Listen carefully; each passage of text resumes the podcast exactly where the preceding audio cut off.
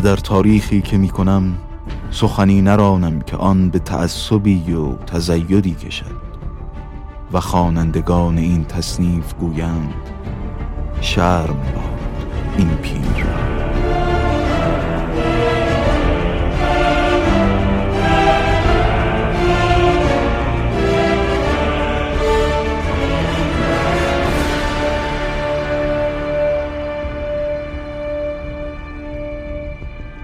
شیخ ما بوسعید روزی در نیشابور به محله می گذشت کناسان چاه مبرز پاک می کردند و آن نجاسات بر خیک می آوردند و در گوی می ریختند صوفیان چون آنجا رسیدند خیشتن را فراهم گرفتند و بینی بگرفتند و می گریختند شیخ ایشان را بخواند و گفت این نجاسات بر زبان حال ما سخن می‌گویند.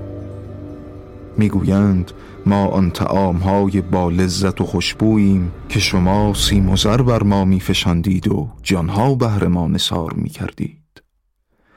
و هر سختی و مشقتی که از آن حکایت نتوان کرد در راه به دست آوردن ما تحمل می‌کردید.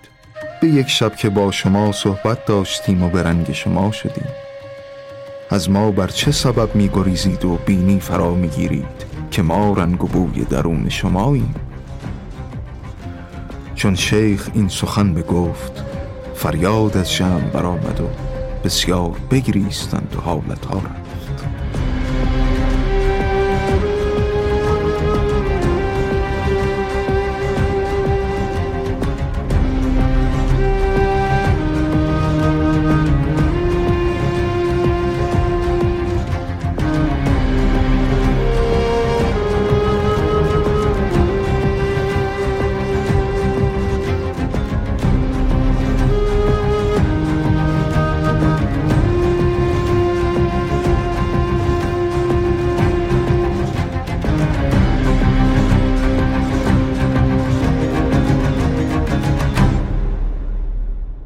و باب ششم حکمتانه پیش روی شماست. خوش آمدیم اما پیش از شروع در باب پنجم باب قبل در جایی از فیلم قضیه شکل اول شکل دوم ساخته آقای کیارستمی صحبت شد که حالا توضیح خیلی کوتاه تکمیلی آقای جاویدانی در این مورد رو بشنویم.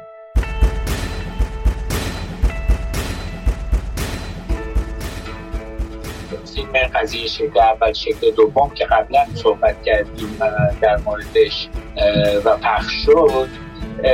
من گفته بودم که این فیلم خیلی فیلم مهمیه. از این نظر که با سیاستمداران اون موقع صحبت می‌کنن و اونهایی که مصاحبه میشن یا در زندان هستن یا مردن. یا اعدام شدن و یا مردن. و حضور ندارن. من منظورم همون سیاست مدارها بود ولی در این فیلم با هنرمندان هم صحبت شده بود. مثلا با آقای کیمیایی صحبت شده بود با خانم برومن صحبت شده که خب اینها هنوز هم زنده هستن و هنوز هم فعالیت می‌کنن. و عمرشون دراز باد. و سایشون هم بالای سر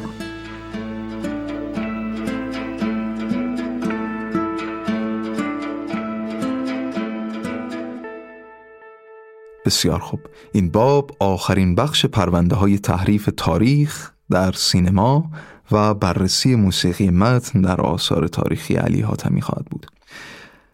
در بخش اول در گفتگوی خودم با آقای جاویدانی از نقش دوبلاژ در تحریف خواهیم گفت.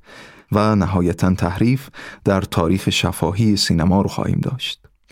اما بخش بعدی این باب گفتگوی آقایان اسکویی و صدر نوری در مورد موسیقی متن سریال هزار دستان ساخته مرتزا خان هنانه است. و در این بین شعری خواهیم شنید از شاعر فرزانه هند راویندرانات تاگور با صدای مترجم آقای این پاشایی عزیز که در مجموعه ماه نو سال 95 به صورت صوتی در نشر کارگاه اتفاق منتشر شد که البته مجموعه کامل اون اشعار رو میشه از طریق اپلیکیشن های مرتبط با کتاب صوتی تهیه کرد. و در انتهای این باب هم خطی خواهم خواند از کتاب تهران قدیم تعلیف جعفر شهری از واقعی که در محله فیشرآباد محدوده شمالی میدان فردوسی امروز. در عهد احمد شاهی رقم خورد. با ذکر این نکته که سید جمال الدین واعظ اصفهانی ملقب به صدر الواعظین پدر محمد علی جمالزاده نویسنده شهیر ایرانیه.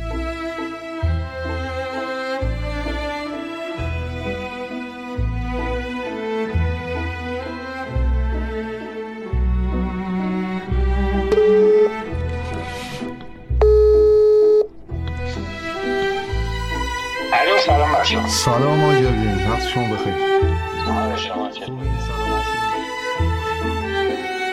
حالا یه سوال دیگه ای در واقع به ذهنم می‌رسه جای این اگه موافق باشین. اونم تو بحث در واقع دوبله است. بله. آه او دوبله که من اصلا راجع به صحبت دارم. پادکست خودم یکی از سانسورگرهای بزرگ رو دوبلورها می‌دونم. یعنی ما توی دوبله سعی می‌کردن واقعا بعضی جاها عوض کردن. یعنی عملیات مرداب که بعد از انقلاب نشون داده شد آرتور هیلر هم کارگردان اگر اشتباه نکنم این در حقیقت یک گشت جنگلیه توی به اصطلاح توی یکی از عملیاتشون عملیات تمرینیه و یکی یکی کشته میشن با نیروی مرموزی. این اصلا تبدیل میشه توی ایران به اینکه اینا سربازای آمریکایی هم و در جنگ ویتنام دارن کشته میشن.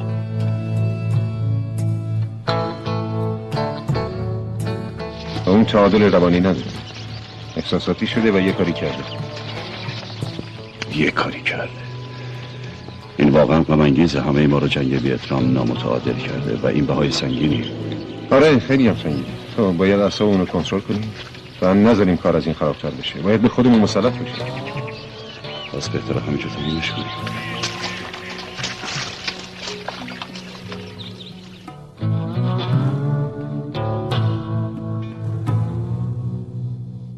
حالا من قسمت شیرین دوبله رو بگم.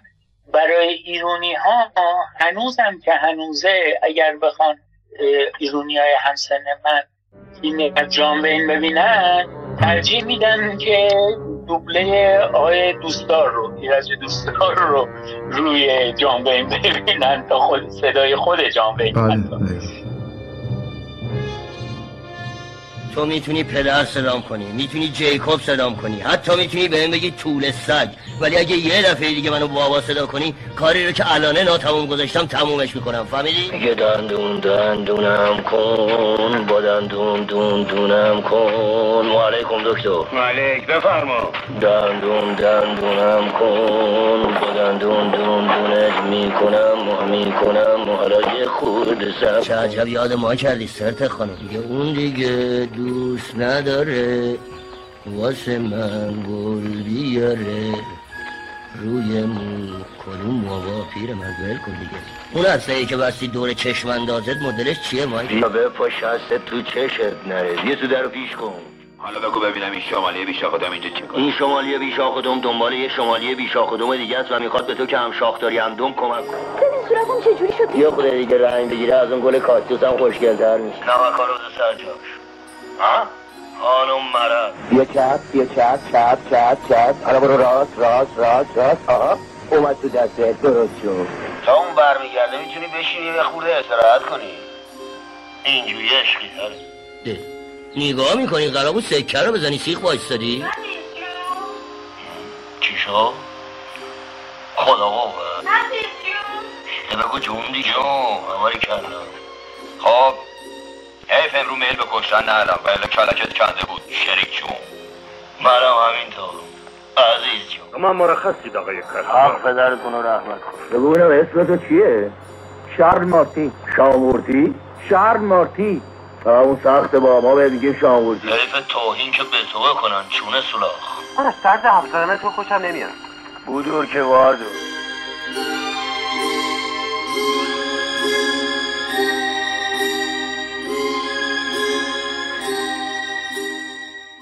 یه دوستان معمولا جای جانبین صحبت می‌کردن.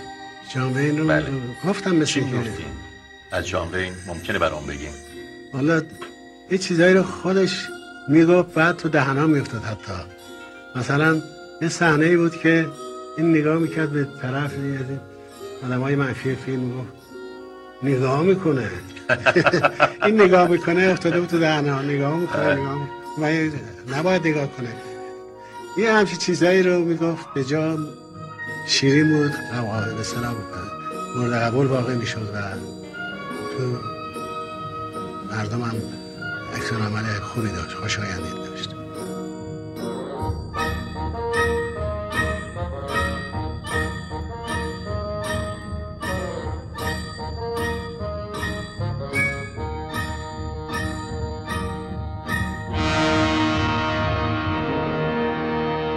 و مثلا این لا اله الا الله گفتنش استغفر الله گفتنش یا من مثلا توی همون پادکست خودم هم اه، نشسته توی همون اصلا دیالوگ توی همون چیز دیگه دیگه در فیلم اصلی ولی می‌خونه که یک همومی من بسازم بی ستون بی پنجره وقتی یارو میگه ای داری اشتباه می‌خونی. یه نه اینی که من می‌خونم مال همون زنونه است. خب حالا با اون صدای لاتی آقای دوستا. خیلی بامزش کرده. بعد یارو میگه بد کاری کردی منو کنفم کردی اینا. بعد مردم اینجا به من حتی چپ نمی‌تونن نگاه کنن. بعد جامعه جواب میده خب چپول ندارین تو شهرتون تقصیر من چیه؟ یا مثلا میگه ببین اگه یه بار دیگه این کار رو با من کردی تکرار کنی چروکی رو میفرستم. چروکی یه کارگر سرخپوستی حالا برای این آقای کار می‌کنه چروکی رو. میفرستم سراغ. میگه چروکی رو که من چروکش می‌کنم.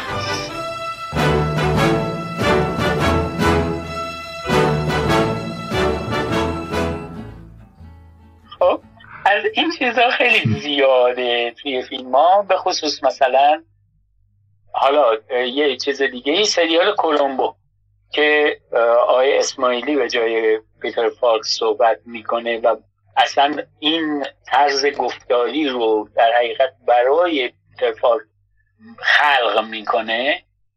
شما ببینید فیلم های پیتر فالک اه، چه فیلم معجزه سیب رو ببینید که فکر می‌کنم از معجزه سیب اصلا این شکل کاراکتر صحبتی خلق میشه توسط آقای اسماعیلی اصلا اینجوری نیست. تو پیغام داده می‌خواد منو ببینه. الحمدلله پای گیده هم اینجا باشه دوموندمون رفت بالا خیلی خوب. چهارده بود ایسکاچی داشتی. خانم کنتس یک جا همین جا پارک بکن. پنج چه پای. امروز بود که در مراسم دفین شرکت کردم میگی دنیای دیگه تا جینه داشتی و چرا مثل یه احمق نشستی اونجا؟ چرا اینه که میگم نمی نویسی اگه نوشتم بلد بودم می‌رفتم تو نیرو دریایی. دود کجاست؟ یه سره بودی نمی‌تونی دوازده ثانیه سبقی کنی. نکنه با اون حالو قراره بری سالن زیبای اندامه ای, ای جونه بیدی من. من می نویسم تو بیشمار. مازم بلد بودم می‌رفتم تو ارتش.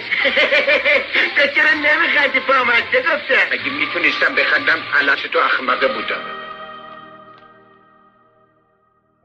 برای ما خیلی جذابش کرده. ولی این خودش یه جور سانسوره دیگه. بله بله. این سانسور تحریف تغییر ولی به نفع جذب تماشاچی بیشتر یا هرچی بخواین حالا نمی‌دونم تفاوت فرهنگی هم در واقع می‌تونه به نوعی خب آره ببینید این صدا رو آقای اسماعیلی برای کلمبو خلق می‌کنه برای پیتر فالک خلق می‌کنه.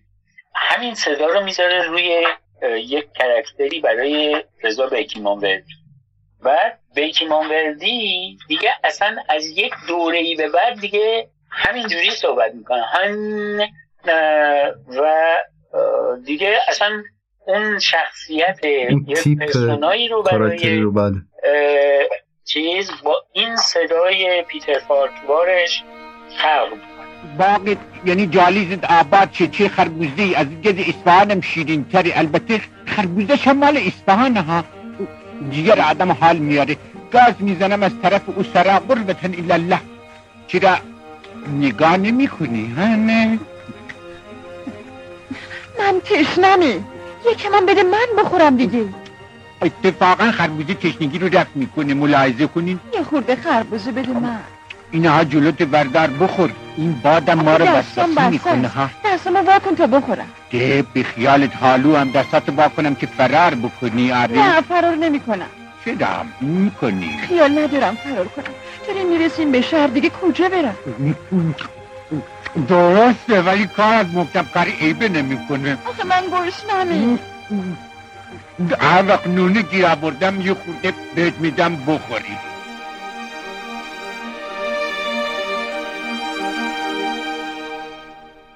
منشه اسماعیلی خب ببینید چالتون هستان رو تو ارسیب گفته. چالتون هستان رو تو بنهور گفته.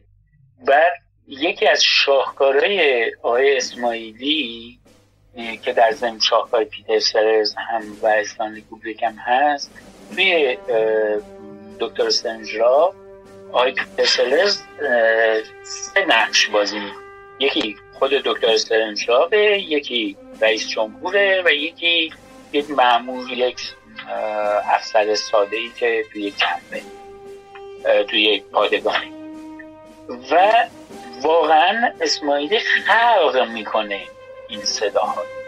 یعنی شما صدای اصلی رو بشنوید و این صدایی که اسماعیلی خلق کرده واقعا برابره. از نظر ارزش صوتی واقعا یک برابری خیلی چیزی داره.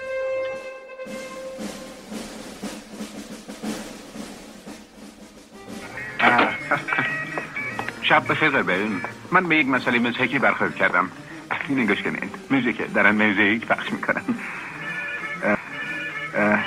فکر می‌کنم اونا با پخش کردن موزیک می‌خوان خودشونو بی اطلاعیت بدن به هر حال من معتقدم قضیه داره جدی میشه چون تا 20 دقیقه دیگه هواپیمای ما به حوزه رادار روسا نزدیک میشن گوش کنید ما رفتم موزیک هم عوض می‌کنن ایدگام می‌کنن من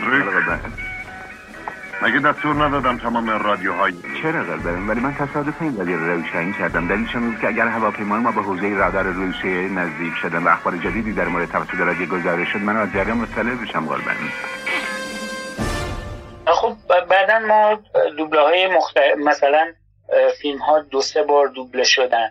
مثلا ما در مورد فیلم کازابلانکا اگر اشتباه نکنم سه تا دوبله داریم. تو یک دوبلش آقای تحماس صحبت کرده و اصلا صداش نمی‌خوره به چیز. اصلا صداش به به جای بوگار صحبت کرده ولی آقای ارفانی واقعا تو دوبله دوم ارفانی واقعا خوب این رو اومده. و یعنی شما اون سلابت هنفری بوگارت اون نقش ریک و به خوبی اونجا برای این میگم که حقیقت داره. ما هر دو قلبا می‌دونیم که تو مال ویکتوری قسمتی از زندگیش قسمتی از کارش و مبارزش اگه اون هواپیما از زمین بلند بشه و تو با ویکتور نباشی بعد پشیمون میشی. ممکنه امروز نشی. حتی فردا نشی ولی به زودی پشیمونی وجودتو می‌خوره. از ایمان تو چی میشه کاریس همیشه با ماست. داشت از بین میرم فراموش میشه تا اینکه تو آمدی کازابلانکا. میشم اون خاطرات دوباره به دست آوردی. من گفتم دیگه هر تو رو ترک نمی‌کنم. حالا میگم صنعت دوبله ما علا رقم این که پیشرفت خوبی داشته ما بهش خیلی میباییم اینا ولی خب یه جاهایی واقعا تحریف هم کرد و نمی‌تونیم ازش گذشت.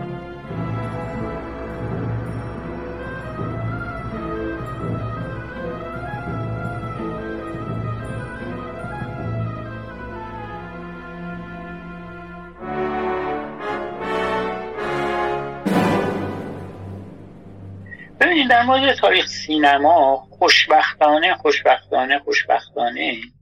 آقای جمال امید از اوایل دهه پنجاه شروع می‌کنه به تاریخ سینما نویسی.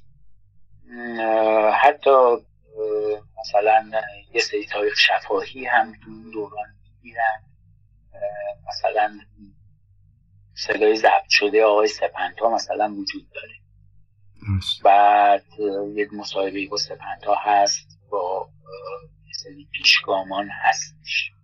و خوشبختانه این تحریف تاریخی توی تاریخ سینمای ایران حداقل تاریخ مکتوبش کمتر مایه همچین تحریفی ما اگر اشتباه نکنم سه تا تاریخ سینمای خوب داریم. یکیش تاریخ سینمای ایران خوب یکی جمال امیده یکی آقای مسئول مهرابیه. و یکی هم غلام حیدری یا عباس بهاری.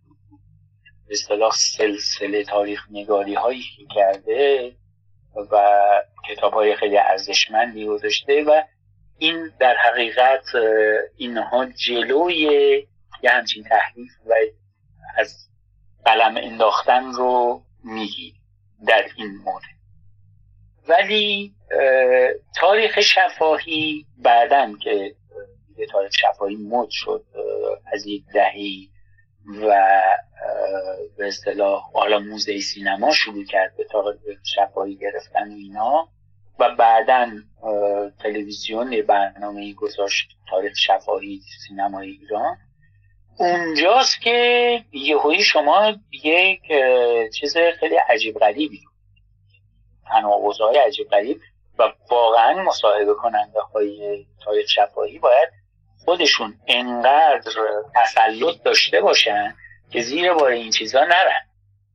مثلا حالا یه آقایی هستش اسم نمی‌برم آپاراتچی سینما بوده. خب خاطره خیلی خوبی داره. آپاراتچی سینمای آقای فردین هم بوده سینما نیاگار. بعد اون به اصطلاح اومده بود یه خاطره ای رو تو تلویزیون تعریف کرد تو تلویزیون هم پخش شد که گفته بود که آقای فردین انقدر خوشحال بود از خنده ای که آقای جلیلوند کرده بود 300 هزار تومن پاداش میده به آقای جلیلوند. مثلا حالا شما حساب بکنی این قضیه 300 هزار تومن رو شنیده بود. بعد اینا پخش کرد. پخش کردن که آره 300 هزار تومن مثلا بده. سال چهل و مثلا پنج چهل و شیش سیصد هزار تومن شما یک بله. خونه ویلایی توی خیابون میرداماد می‌تونستی بخری.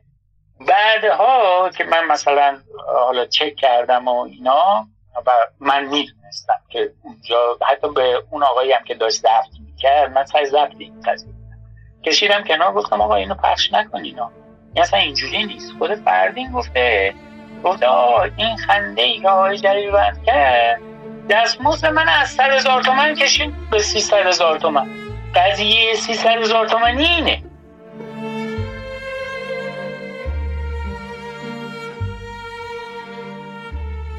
یه چیزایی در فردین خیلی مهم شد که موقعی که بازی کرد. یکی از چیزای مهم فردین خندش بود. این خنده تو دوبله هم در آمد. خب فکر کنم از همون دوبله شروع شد این خنده دیگه. از همون تقریبا گنج قارون بود. تا فیلم بعدی بیشتر و بیشتر جا افتاد این خنده. یعنی به عنوان یک مشخصه بله، شد دیگه. دقیقا. و این مردم دیگه فردین رو دوست داشتن با این خنده ها یعنی یه حال و هوای دیگه ای داشتن وقتی جایشون صحبت می‌کردن. وقتی میگم اون خنده ها اون خنده ها فقط مخصوص ایشون بود. یعنی نداریم اون- بازیگر دیگه که خنده هایشون نه. خنده که خنده معمولی اون یه خنده خاصی بود. می‌دونی؟ اون یه خنده خاصی بود. نمیشه گفت چجوری ولی رو اون لب و دهن اون دندونا و شکل و قیافه و اون لب و دهنی که اون داشت اون خنده که من انتخاب کردم کاملا می نشست. برای همین می‌گفتن خنده 300 هزار تومنی وقتی فردین از 100 هزار تومن و 150 هزار تومن یه مرتبه گفت 300 هزار تومن می‌گیرم و همم هم گفتن خیلی خوب. بعد تو مجله ستاره سینما یک روز یک عکسی گذاشته بودن از من و ایشون. این گوشه کادر فردین بود این گوشه کادر من. یه عکسی من دارم شبیه ایشونه. هر دوی ما در حال خنده بودیم دندونا پیدا بود وسطش نوشته بود خنده 300 هزار تومنی. و یه مطلب راجع به این خنده 300 هزار تومانی نوشته بود که این خنده مال کیه؟ مال لب دهن اونه یا مال صدای اونه؟ نه اینا joint شده با هم دیگه. گفتم آقا چه خبر شما؟ سه هزار تومن چهار هزار تومن گنج قارونی گرفتید. گفتم خب. آقای فردینم خدا کنه. بعد از اون فیلم آخه فیلم گنج قارون رو یه قراردادی هم ایشون داشت با تهیه کننده که درصدی بگیره. چند درصد بله یه درصدی بگیره. ما هم گفتیم آقا ما درصد نمی‌خوایم. به جای 4000 تومان 10000 تومان رو بدیم که 10000 تومان دادن. فیلم بعد همینطور کشید بالا یواش یواش. موقعی که آقای فردین شد قیمتش 300 هزار تومن بندم در درصد می‌گرفتم جایشون حرف زد یعنی 300 هزار 30 هزار تومن 30 هزار. یعنی خیلی رقم بالایی بود 30 هزار تومن یا آپارتمانی 40 50 متریش آره. می‌شد خرید. آه.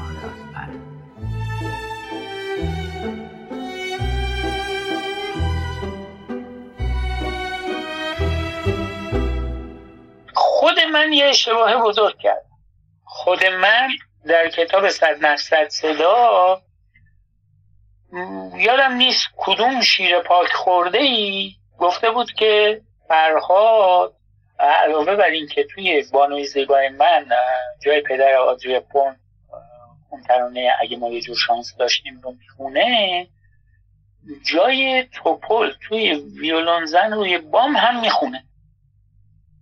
خب؟ بله.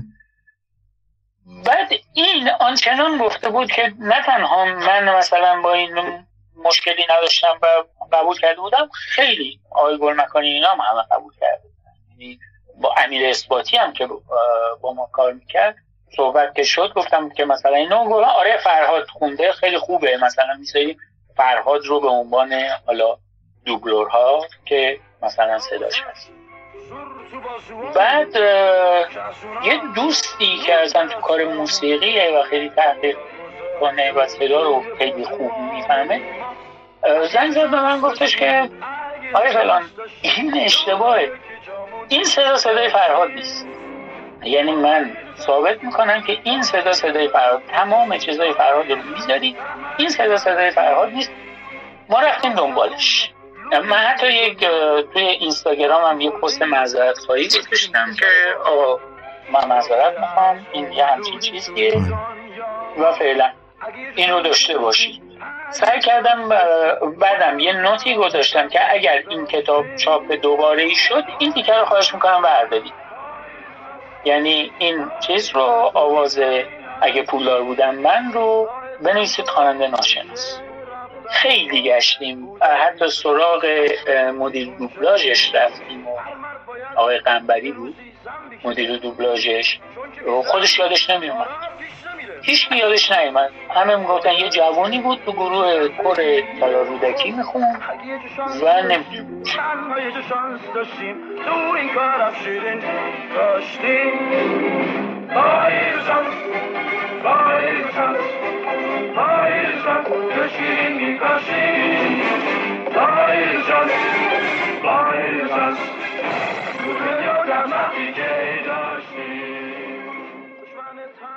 حالا اینو داشته باشید اینو داشته باشید خب ما گفتم آقا اشتباه کردیم دیگه. غلط کردمش هم گفت.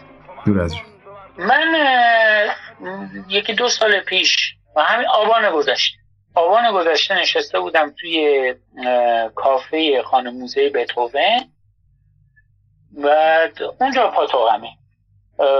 خیلی کافه خوبیه و حالا راجع به پاتوقم بحث زیاد دارم. شاید توی پادکست دیگه راجع به پاتوق صحبت بکنیم چقدر عالی. حالا ما توی این کافه خانه موزه بتوون نشسته بودیم. خب این کتاب منو بتوون در حقیقت پخش می‌کنه. پخش کنندش بتوونه فقط هم توی بتوون وجود داره. بعد دو تا جوونی اون بالا نشسته بودن داشتن صحبت می‌کردن و اینا. بعد گفتش آره فرهاد توی خوندن این ترانه ویولون زن روی بام شاهکار کرده و اینا. من خندیدم. گفتم نه آقا فرهاد نبوده اینا گفت نه آقا فرهاد بوده. مطمئن فرهاد گفتم نه پسر من مثلا عزیز من. اینجوری نیست. من علکی که نمیگم. با این کتاب خود من برداشت آورد نشونم داد. گفت اینا بعد ببین من واقعا نمی‌تونم هیچی بگم. من یه نگاهی بکن ببین معلف کتاب. تو آقای اثبات امیر اثباتی آرانجا من کارت مدیمو در بودم گفتم آره ما اشتباه کردیم. ولی این اشتباه یعنی واقعا یه هایی تاریخ سازی می‌کنه. من بمیرم حالا من می‌تونم یه جوری داره صحبت میشه. بگم ما اشتباه کردیم غلط کردیم. ما گذاشتیم که اگر چاپ دوم شد اینو جدا کنن. ولی این کتاب کتابی نیست به چاپ دوم برسه. 2500 تا الان 1500 تا داره خاک می‌خوره. یعنی اگرم خیلی بخوان چاپ دوباره ای بکنن اون 1500 تا رو از تو انبار می‌کشن بیرون. حالا ما اون موقع مثلا 230 تومن گذاشته بودیم میفروختن. الان مثلا می‌کنن 700 تا 500 تا 700 تا میگن چاپ هیچ اتفاقی هم نیفتاده توش. این غلطاش هم گرفته نشد. و این یک غلط خیلی بده یعنی این تحریف تاریخه. و شما اصلا عوض کردید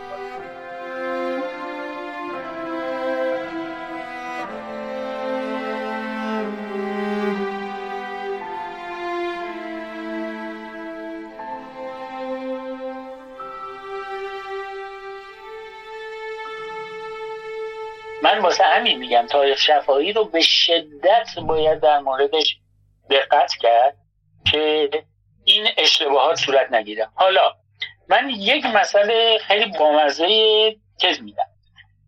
دو تا هنرپیشه انگلیسی خیلی محبوب منم پیتر اوتول و ریچارد هریس.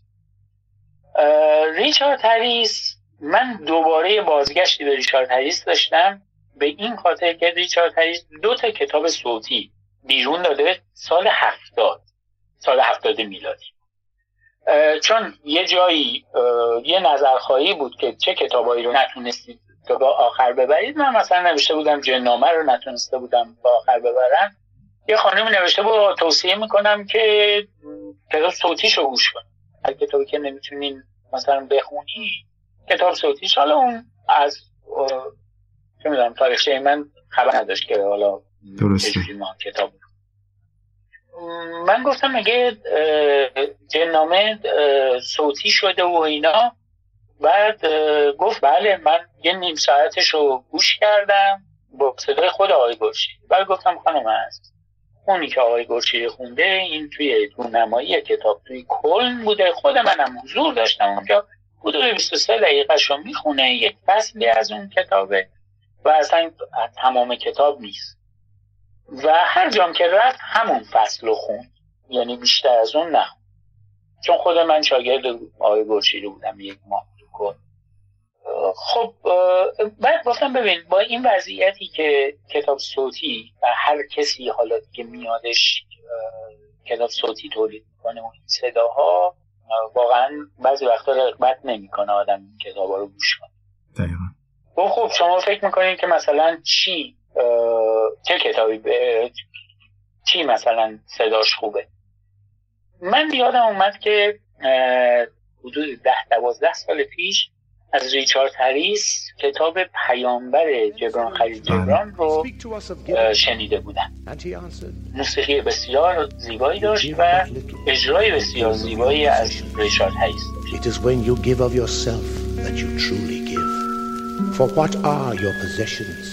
but things you keep and guard for fear you may need them tomorrow. And tomorrow, what shall tomorrow bring to the overprudent dog burying bones in the trackless sand as he follows the pilgrims to the holy city? And what is fear of need but need itself? When your well is full, سودی کرده. یکیش پیامبره که فوق العاده زیباست. البته پیامبر با همون زبان انگلیسیش. پنج تا شیش تا دیگه هست. شما کامل می‌تونید از اصلا بذارید کنارش ببینید چه کار درخشانی کرده These are the believers in life and the bounty of life, and their coffer is never empty. There are those who give with joy, and that joy is their reward. And there are those who give with pain, and that pain is their baptism. And there are those who give. بعد من که داشتم این کار رو می‌کردم و اینا منم وقتی میافتم به یه چیز تحقیقی دیگه سعی می‌کنم خیلی چیز میز بگردم پیدا کنم ببینم همینجوری که حرف می‌زنم آشفته مثلا یهویی از یه موضوع میرم به یه موضوع دیگه یهویی رفتم یوتیوب search کردم که مثلا ریچارد تریس ریچارد هریس فیلم هایی که ریچارد هریس فیلم های همینجوری مصاحبه هایی که گرفتن از ریچارد هریس و وقتی شما ریچارد هریس رو search کنین به پیتر اوتول هم میاد. چون این دوتا از زمان دبستان با هم بودن. و خیلی دوست بودن قبل از معروف شدنشون خیلی مشروب خوردن با هم و اینا. بعد یه یه که از این تاک شو که پیتر اوتول رو دعوت کرده پیتر اوتول یه خاطره ای رو میگه. میگه من و ریچارد ریچارد هریس حسابی خورده بودیم و پاشیم میریم خونه. میریم خونه من خیلی هم گشنمون خیلی گشنمون بود و اینا. در یخچال رو باز می‌کنیم. توی یخچال فقط یه تیکه استیک یه تیکه گوشت استیکی هستش که می‌بینیم یخچال خاموش بوده. و این گوشته ای شک داریم که بپزیمش یا نپزیمش و نهایتا من این گوشت رو پرت می‌کنم از پنجره بیرون. خب؟ و شروع می‌کنیم همون آبجو خوردنمون رو ادامه میدیم. صبح که میریم بیرون چیزی که می‌بینیم جای اون گوشتی که ما انداختیم یه سگ مرده. ملتی که حالا تو استودیو هم میخندن و میگه نه مثلا از خنده جای دیگه است. وقتی ریچارد همین خاطره رو تعریف می‌کنه تو تاکشوها توی خاطره اون ما رفتیم خونه ریچارد. یکی. خونه اونی یخچال اونه. و بعد ریچارد که ریچارد که پرت می‌کنه اینو بیرون. و تو خاطره اون به جای سگ گربه میمیره. چون اون سگا رو دوست داره.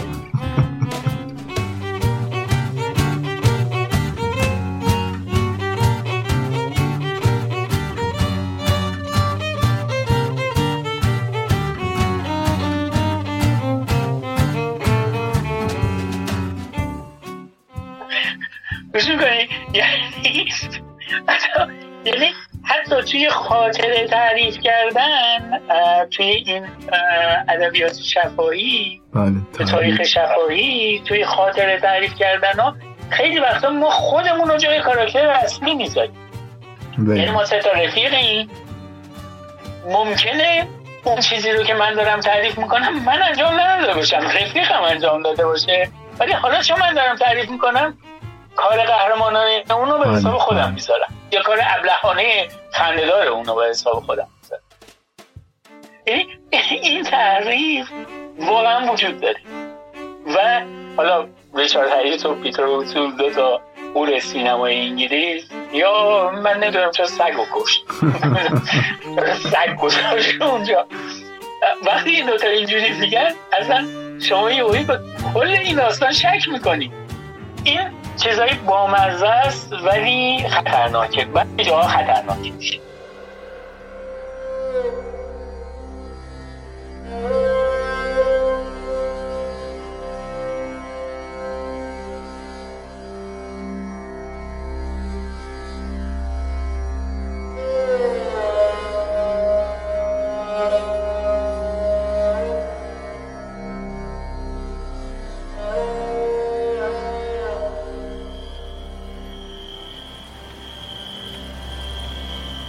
مادر بیا خیال کنیم که ما در سفریم و از دیاری عجیب و پرخطر میگذریم. تو توی تخت روان نشسته ای و من کنارت سوار اسب کهر یورتمه میرانم. غروب است و آفتاب زرد. بیابان کمرنگ و خاک رنگ جورادیگی پیش روی ماست و زمین برهوتی است خلوت. تو میترسی و فکر می‌کنی نمی‌دانم ما کجاییم. من می‌گویم مادر نترس. خارزار است و گذرگاهی تنگ و ناهموار از آن میگذرد. در پهنه کشتار گاوی به چشم نمی‌خورد. گاوها به طویله روستا رفتن زمین و آسمان را تاریکی گرفته است و نمی شود گفت ما داریم به کجا می رویم ناگهان تو صدایم می‌کنی و به نجما از من می‌پرسی. آن روشنایی نزدیک ساحل چیست؟ درست همان موقع نعره حراسنگیزی بلند می شود و اشباهی دوان دوان به طرف ما می آید. تو در تخت روانت خم می شوی و زیر لب مدام اسم خدایان را به زبان می آوری حاملان از ترس لرزان در بوته تیغدار پنهان می شوند من فریاد می‌زنم مادر ترس من اینجام آنها با چوبهای بلند و موهای ژولیده نزدیک و نزدیکتر می شوند من فریاد می‌زنم هشدار حرامی ها یک قدم دیگر همان و مردنتان همان. آنها نره دیگری می‌کشند و هجوم میآورند. تو دستم را می‌گیری و می‌گویی پسر عزیزم تو را به خدا از آنها دور شو. من می‌گویم مادر تو فقط بنشین و تماشا کن. بعد مهمیز به اسب می‌زنم که چارنل بتازد و شمشیر و سپر کوچکم به هم می‌خورند. مادر نبرد چنان هولانگیز می شود که اگر می توانستی از تخت روانت ببینی به لرزه سرد می افتادی جمعی از آنها فرار می کنند و تعدادی هم لط و پار می شوند می‌دانم که تو تک تنها نشسته و فکر می کنی پسرت تا حالا باید مرده باشد. من اما سراپا خونالود پیش تو می آیم و می مادر دیگر جنگ تمام شده. تو میایی بیرون و مرا میبوسی و بغل می‌کنی و به خودت می‌گویی. نمی‌دانم اگر پسرم با من نبود چه کار می‌کردم. هر روز هزاران کار بیخود اتفاق میافتد. چرا یک چنین چیزی تصادفی راست در نیاید؟ مثل قصه توی کتاب ها برادرم که میشنود می‌گوید ممکنه. همیشه خیال می‌کرده او خیلی نازک نارنجیه. مردم ده ما همه با تعجب خواهند گفت. از بخت بلند مادره نبود که پسر همراهش بود؟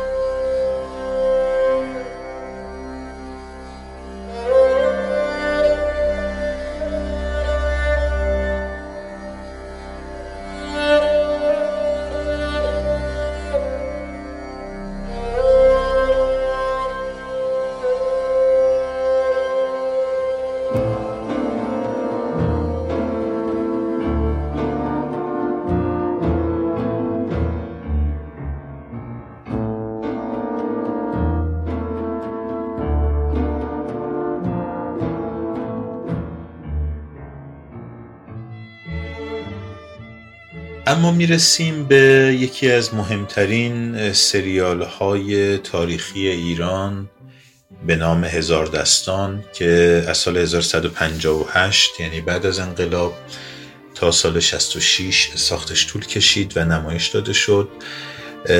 در سالهایی که به هر حال ما درگیر مسائل پس از انقلاب بودیم درگیر جنگ شدیم و خب این سریال جزو سریال های خاطر ساز مردم ما بود و یکی از ارکان مهم این سریال به نظر من و خب کارشناسان که پیگیری می‌کنن سینما و تلویزیونو فکر می‌کنم که موسیقی این اثر بود که برای همیشه در یاد و خاطره مردم ما هست و خواهد بود.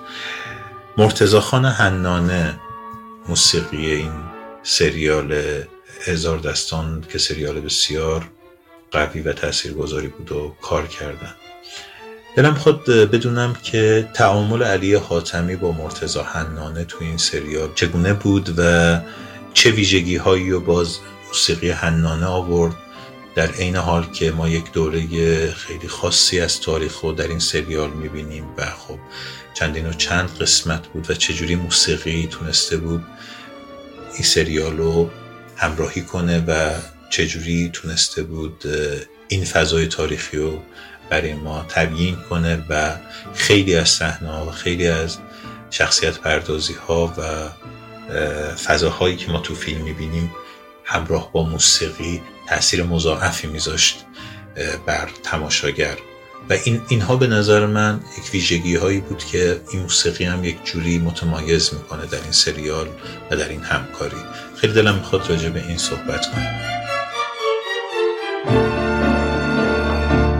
مرتزا حنانه خب یکی از قدیمی ترین و پیشکسوت ترین هنرمندان موسیقی ایران بود که تحصیلات موسیقی غربی هم داشت در ایتالیا تحصیل کرد و اولین موسیقی فیلمش رو در سال 1325 برای فیلم سرزمین طلای سیاه ساخت. بالای 25 فیلم موسیقی ساخت براشون. معروف به یک هنرمند پیشرو یا آوانگارد بود در موسیقی ایرانی. نوع ارکستراسیونی که به کار می برد و سازهایی که به کار می برد. رنگ بوی موسیقی غربی توش کاملا مشهود بود. شاید شاید در همین فیلم هزار دستان شما دو گونه موسیقی میشنوید. شاید بگم سه گونه موسیقی میشنوید. یه گونه موسیقی است که تنظیمه. یعنی ملودی های قدیمی بوده از آهنگسازان دیگری استاد حنانه اینها رو تنظیم کردن. نقطه قوت فیلم هزار دستان در همون موسیقی تیتراژ اولشه. یعنی فیلم که می‌خواد شروع بشه اون تیتراژ اولش پیش درآمد اصفهان مرتضی خان نیداوود رو ایشون تنظیم کردن و خب تا سالها همه اون موسیقی رو به عنوان موسیقی مرتضی حنانه میشناختن. اما اون کار کار تنظیمه و اصل کار مال مرتضی خان نیداووده که اون آهنگ معروف مرغ سحر رو هم ساختن.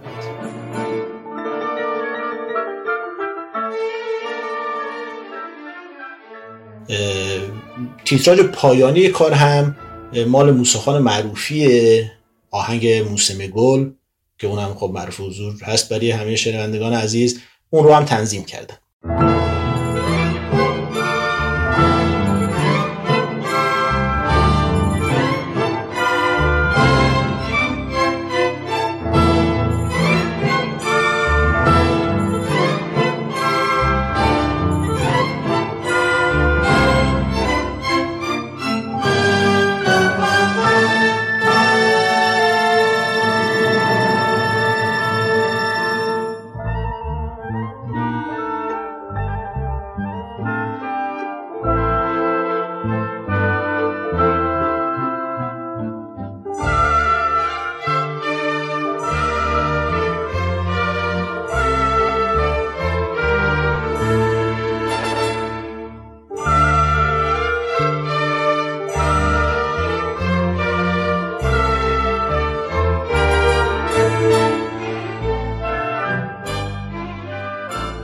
در خلال کار شما یه گونه موسیقی میشنوید که کاملا موسیقی موسیقی ایرانی نیست. من اینجوری منفی گفتم که بیشتر درک بشه. و شاید شما روی فیلم خارجی هم موسیقی رو میشنوید تعجبی نمی کردید اون موسیقی کاملا موسیقی غربی است. یه بخشی از کار هم موسیقی کارهای استاد مشکاتیان و آقای اندلیبی رو میشنوید. که من تو منابع مختلف بررسی می‌کردم دیدم مورد اختلاف هم اتفاقا نقاط واقع شد. ظاهرا به خاطر خب اون اوایل انقلاب و جنگی که اتفاق افتاد و مسائل مرتبط با اون خب خیلی از نوازندگان نبودن ضبط اثر خیلی امکان پذیر نبود و اتفاقی که افتاد با تصمیم آقای حاتمی از موسیقی آماده ای که در کاست ها وجود داشت مثلا از آقای مشکاتیان یا آقای اندلیبی استفاده شد که هم مورد اعتراض آهنگسازان خودش قرار گرفت هم مورد اعتراض مرحوم مرتضا حنانه که خب طبیعتا به عنوان آهنگساز تمایل داشتن که کوچکترین بخش آهنگ ها هم با طبیعتا باید با نظارت ایشون و همانگیریشون انجام می‌شد. اما خب ظاهرا فرص زمانی اون موقعی که حتما باید فیلم هفتگی پخش می‌شد باعث شده بود که آقای حاتمی همچین تصمیمی رو بگیرن. یه مقداری اونجا مورد اختلاف واقع شد. شما مثلا در قسمت هفتم ششم هفتم سریال هزار دستان وقتی پلی بک در درست برمیگرده به زندگی پیشین این رضا خوشنویس که رضا تفنگچی معروف بود کاملا موسیقی میشنوید که موسیقی مثلا آقای مشکاتیانه. و حس می‌کنید که این موسیقی با بقیه موسیقی که تنظیم شده است متفاوته. آره زیباست و بسیار زیباست ولی همگون نیست. یعنی شما وقتی که با موسیقی ارکسترال شروع می‌کنید دارید یک پیام می‌دید به بیننده و شنونده که چه تیپ موسیقی رو قرار در این فیلم ها دنبال بکنیم. نوع ارکسترال مرتبه عوض میشه. نوع ارکستر عوض میشه. نوع سازبندی عوض میشه. صدایی که به گوش می‌رسه عوض میشه.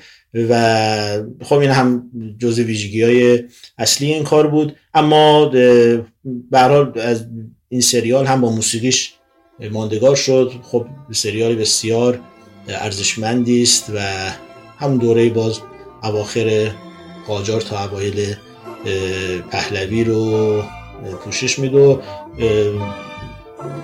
فکر می‌کنم میشه رو موسیقیش ساعت ها بحث کرد. شاید از حوصله این جلسه ما خارج باشه. اما جدا باز موسیقای ماندگار فیلم در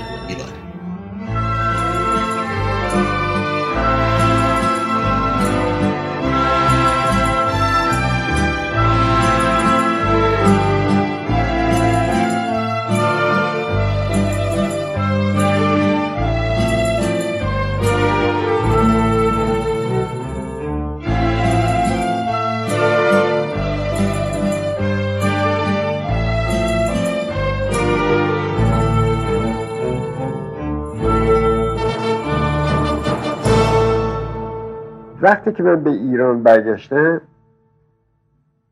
در اون موقع ارکستر سمفونیک کار آثار غربی رو می‌زد.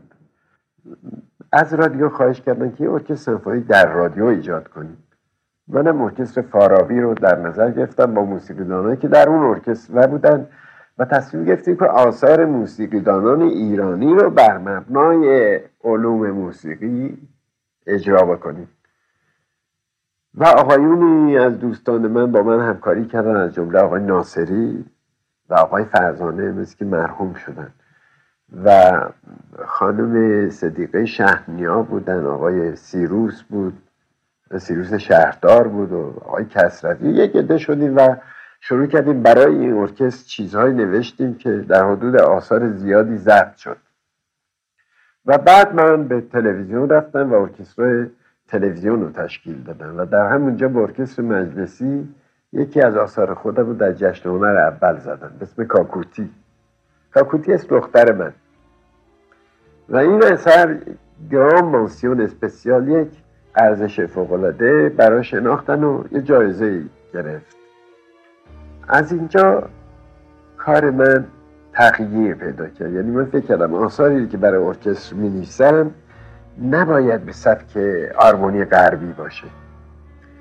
یک روزی در کتاب ها میخوندم. این کتاب به دست من افتاد. جامع الالهام عبدالقادر مراقی. البته قبلش مقاصد الالهان هم نوشته بود. جامع الالهام کاملتر از مقاصد الالهام بود. و من به خوندن این مشغول شدم. پنج سال اینو هر شب دو ساعت سه ساعت مطالعه می‌کردم و هیچ چی نمی‌فهمم یک روز به کتاب های قدیم اون مدرسه موسیقی واتیکان مراجعه می‌کردن دیدم که چیزایی نوشتی که برابر اون چیزیست که منابع نوشته وقتی این دوتا رو با هم سنجیدم از اونجا کلید فهم مقاصد الالحان و جامع الالحان بر من باز شد.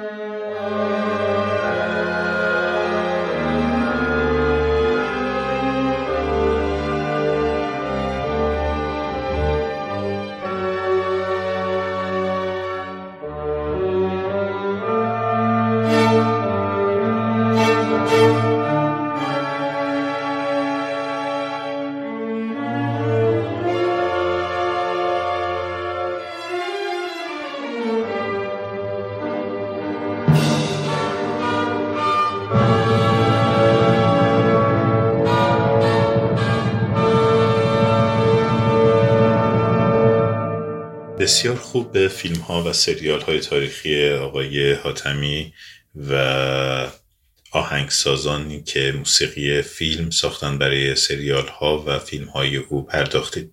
در انتها می‌خوام اشاره داشته باشید به اینکه چه تفاوتی ما بعد از فوت زنده یاد علی حاتمی و کار او بر فیلم ها و سریال های تاریخی که کار کردن داریم بین اون موسیقی و جایگاه اون موسیقی برای اون فیلم ها در آثار تاریخیشون و این دو دهه اخیر در فیلم ها و سریال هایی که به مزامین تاریخی و موضوعات تاریخی می‌پردازه. شاید مهمترین اتفاقی که در این 20 سالی که شما اشاره فرمودید افتاده گران شدن تولید موسیقی که باعث شده بسیاری از تهیه کنندگان و کارگردانان نتونن سراغ آهنگسازای بنام و موسیقی در خور یک سینمای فرهیخته یا سینمای فاخر یا سینمایی که به هر حال مورد پسند مشکل پسندان قرار بگیره. ببینید ما می‌تونیم خب فیلم بسازیم گیشه ای انواع اقسام طرفدار خودش هم داره دلمون هم خوش باشه که بلیت فروختیم. اما وقتی راجع به موسیقی و فیلم علی خاتمی صحبت می‌کنیم یعنی داریم استانداردمون یک جایی میبندیم که تو بحث ما راجع اون تیپ فیلم می‌خوایم صحبت می‌کنیم خب این کارها کارهایی که ارکسترال خب یک حداقل یک گروه 50 60 نفره نوازندگان می‌خواد محیط تمرین می‌خواد محیط ضبط می‌خواد استودیو ضبط می‌خواد. همه اینا باعث میشه که موسیقی گران تمام بشه. از اون طرف اومدن تکنولوژی و سمپل های مختلف و موسیقی الکترونیک باعث شده که بسیاری در درون خونه خودشون بشینن و ظرف یکی دو ساعت شروع کنن به موسیقی ساختن. از یه طرف دیگه کپی برداری بسیار زیاد شده بسیار زیاد شده و شما بسیار از فیلم هایی که الان پخش میشه خوب بهش توجه کنید موسیقیشو می‌بینید این موسیقی مثلا یه موسیقی شناخته شده است. ما اومدیم کشش نوت ها رو در جای مختلف تغییر دادیم که اگه اونو برگردیم سر جای خودش شما مثلا آهنگ مراببوس رو میشنوید.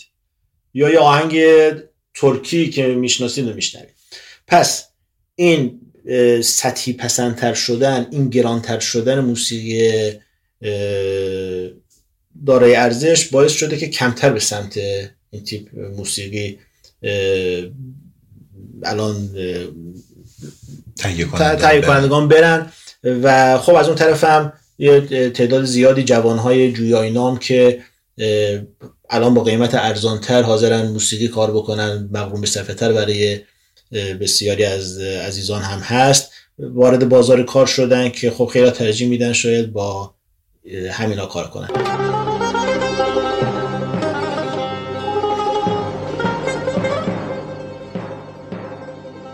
ما اگر فیلمی در حد فیلم های علی حاتمی الان تولید بکنیم طبیعتا نمی‌تواند موسیقی مصرفی و روزمره داشته باشه. قطعا باید به سمت همون تیپ موسیقی فاخر بریم که امثال استاد فخردینی امثال استاد شهبازیان کسایی که به هر حال علیزاده. ها بله اینها بیان براش که واقعا الان دیگه انگشت شمارن.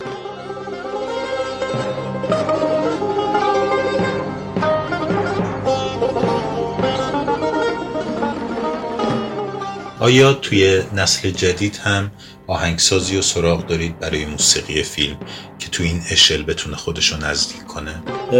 برید آهنگساز زیاد داریم ولی ترجیح میدم نام نبریم چون می‌تونه که نه ظرفیتشو داشته باشه اسم نمی‌خوام. آره بله, که بله. از شاگردان خود مثلا استاد فخردینی کسایی هستن که می‌توانند از شاگردان استاد شهبازانی کسایی هستن که می‌تونن منتها اون جریان هزینه قضیه باید حل بشه. یعنی اینکه تهیه کننده بپذیره که برای یک فیلم خوب موسیقی خوب هم لازمه و برای موسیقی باید پول خرج بکنه. ما نمی‌تونیم همه جای کار رو بگیم به بهترین نفع می‌خوایم انجام بدیم حقوق خوب بدیم خرید خدمت خوب بکنیم به موسیقی که برسیم بگیم حالا میشینیم تو خونه با ارگمون مثلا این چیزی می‌زنیم دیگه. این با هم دیگه جور در نمیاد این باید حل چیزی که شما هم خیلی تو صحبتاتون اشاره کردید این موسیقی ها موسیقی فیلم ها در خاطره و اسهان و دلهای مردم سالهای ساله که همراه خیلی اوقات هم ما میشنویم که دارن گوش میدن به صورت در جای مختلف مردم علاقه من.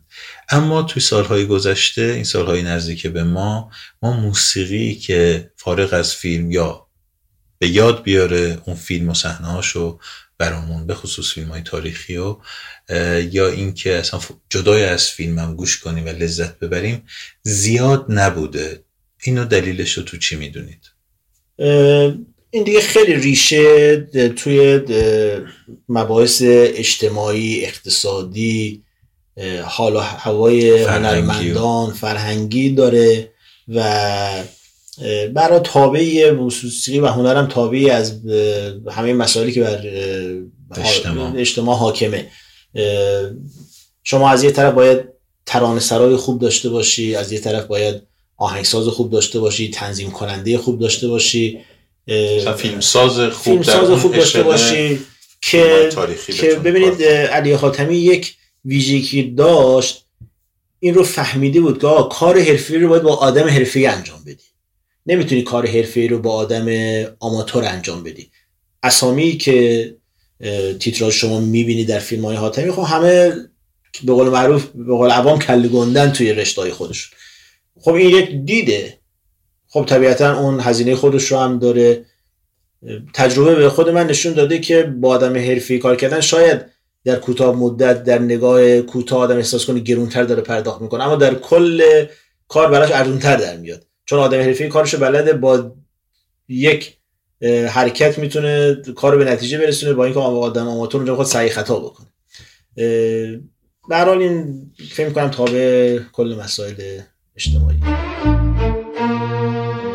آقای بردیا صدر نوری عزیز بسیار بسیار سپاسگزارم از فرصتی که در اختیار ما قرار دادید و امیدوارم که در دیگر زمینه های موسیقی و تاریخ ما دوباره بتونیم مزاحم شما و صحبت های کارشناسی و تاثیرگذار شما باشیم.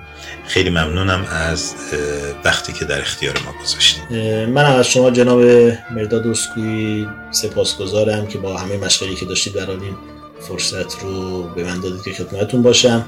از تمام عزیزان دستن در کار رادیو حکمتانه و شنوندگان رادیو هم قدردانم و سپاسگزارم. روز شما بخیر. به امید صحبت های جدید با موضوعات جدید با شما.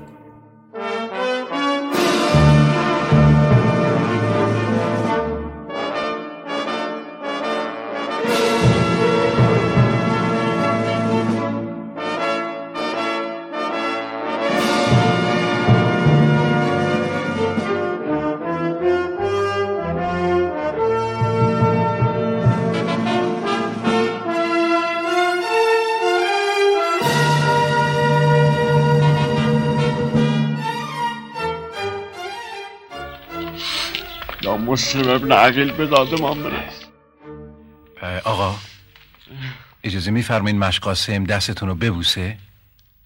اون باید به چند تا سوال من جواب بده. هر سوالی بفرمایین جواب میده. اول باید بگه انگلیسا کجا با اون تماس گرفتن؟ شنیدی مشقاسم انگلیسا با تو کجا تماس گرفتن؟ والا آقا دروغ چرا؟ داخل داخل داخل نانوایی بگو.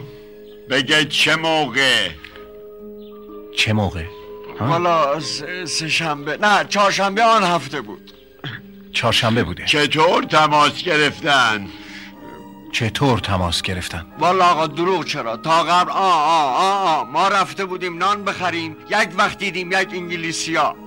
از توی کوچه ما را چپ چپ نگاه می‌کنه. گاه گداری هم یک چشمکی می‌زنه.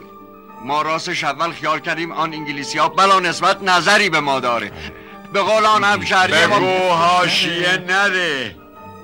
هاشیه نرو مش قاسم بگو چطور تماس گرفتن؟ والا آقا تماس گرفتن دیگه. یک جوری که خودمان هم حالیمان نشد. ما, ما تا آمدیم به خودمان به جنبیم گرفتن. گرفتن دیگه.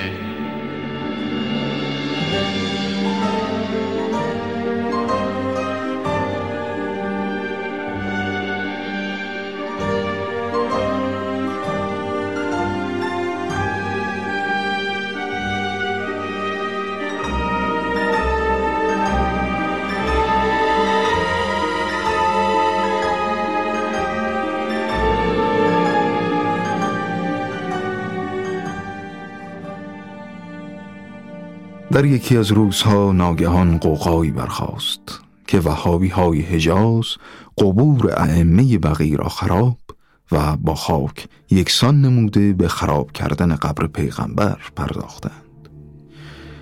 این خبر را که گفته شد تلگراف عراق از عتبات داده. و در یکی دو ساعت شهر یک پارچه شور و ولوله گشت. عذاب و ماتم همه جا را فرا گرفت و بازارها و دکاکین تعطیل و مساجد و تکایا و امامزاده ها سیاه پوش شد. و دسته های ازادار و سینزن با نوه های شد خراب و ویران. مزجع پیغمبر از جفای ادوان با مبر یک سرداد از این مصیبت در کوچه ها و بازارها به راه افتاده فریاد وادی ناوا محمدا کشیدند و مردم دست دسته جهت چارجویی و کسب تکلیف روانه خانه علما گردیدند. و قرار بر این شد که مردم شهر در بیابان فیش راباد جمع شوند تا حاج میرزا عبدالله واعظ آمده در آن باره نظر علما را اطلاع دهد.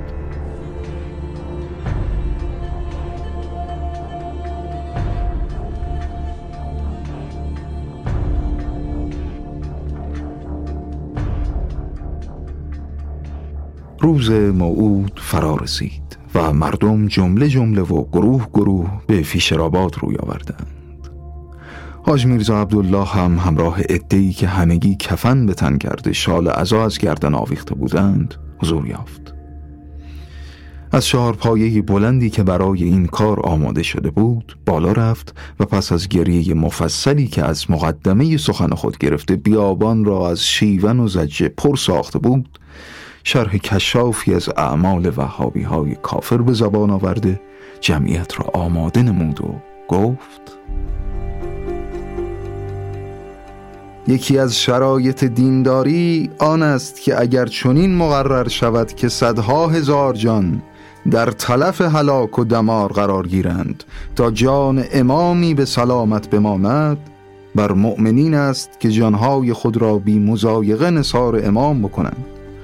و اگر حکم بر این رود که صدها هزار جان امام در معرض فنا قرار گیرد تا جان پیغمبری در امان بماند بر همه آنها لازم است تا جانهای خود را به راه سلامت پیغمبر بدهند و هر آینه موجب شود تا صدها هزار جان پیغمبر نابود شود تا دین خدا بماند. باید تن به نابودی سپرده دین خدا را حفظ نمایند. و الحال همان موقع است که نه تنها اجتماع مسلمانان واجب است تا جانها به کف گرفته جهاد فی سبیل الله بکنند بلکه اگر جمیع پیغمبران از آدم تا خاتم نیز حیات داشتند باید در این واقعه عزما ترک جان کرده به جهاد برخیزند. چه این نکیفیتی است که ارتباطی با خرابی مسجد رسول و قبر پیغمبر داشته باشد بلکه محو نابودی دین خدا در میان است.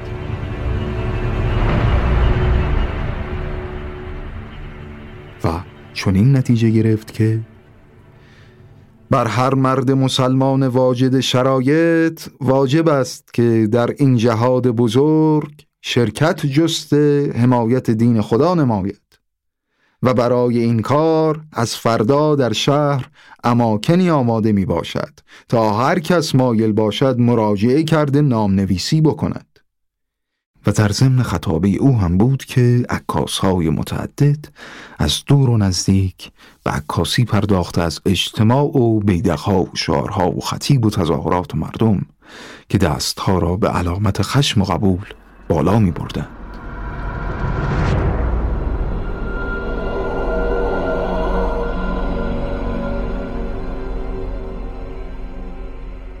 فردای روز حاج آقا جمال اصفهانی معروف پیش نماز و واعظ مسجد عباس آباد. به مخالفت با گفته های حاج میرزا عبدالله به مجلس شورا رفت و این مسئله را خود دانست و در آخر عرائز خود گفت چه بهتر که این دام در جای دیگر گسترده شود.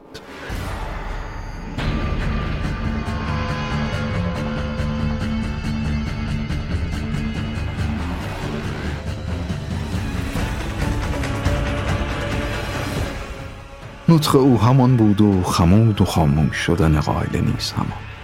از فردای آن روز سیاهای معابد و مساجد و تکایانیز باز شد محلهای نامنویسی تعطیل و دفترهای آن برچیده شد. چنان که گویی هرگز این امری اتفاق نیفتاده است. صحت نظری حاج جمال هم زمانی معلوم شد که احمد شاه روانه آخرین سفر فرنگ شد. و عکسی از روزنامه های انگلیسی به تهران رسید که فیشرآباد و اجتماع مردم و حاج میرزا عبدالله واعظ را هم بر بالای شارپایه نشان می‌داد. اما در پایش به جای شرح واقعه نوشته بود گوشه ای از تظاهرات مردم ایران بر علیه سلطان احمد شاه که خواهان خلع او از سلطنت هستند.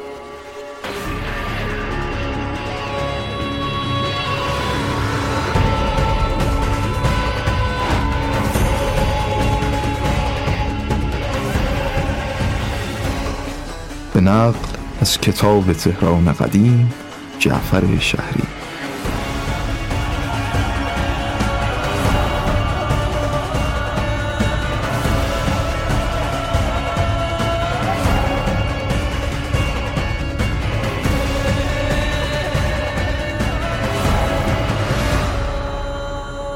و انتهای باب ششم مهر ماه 1399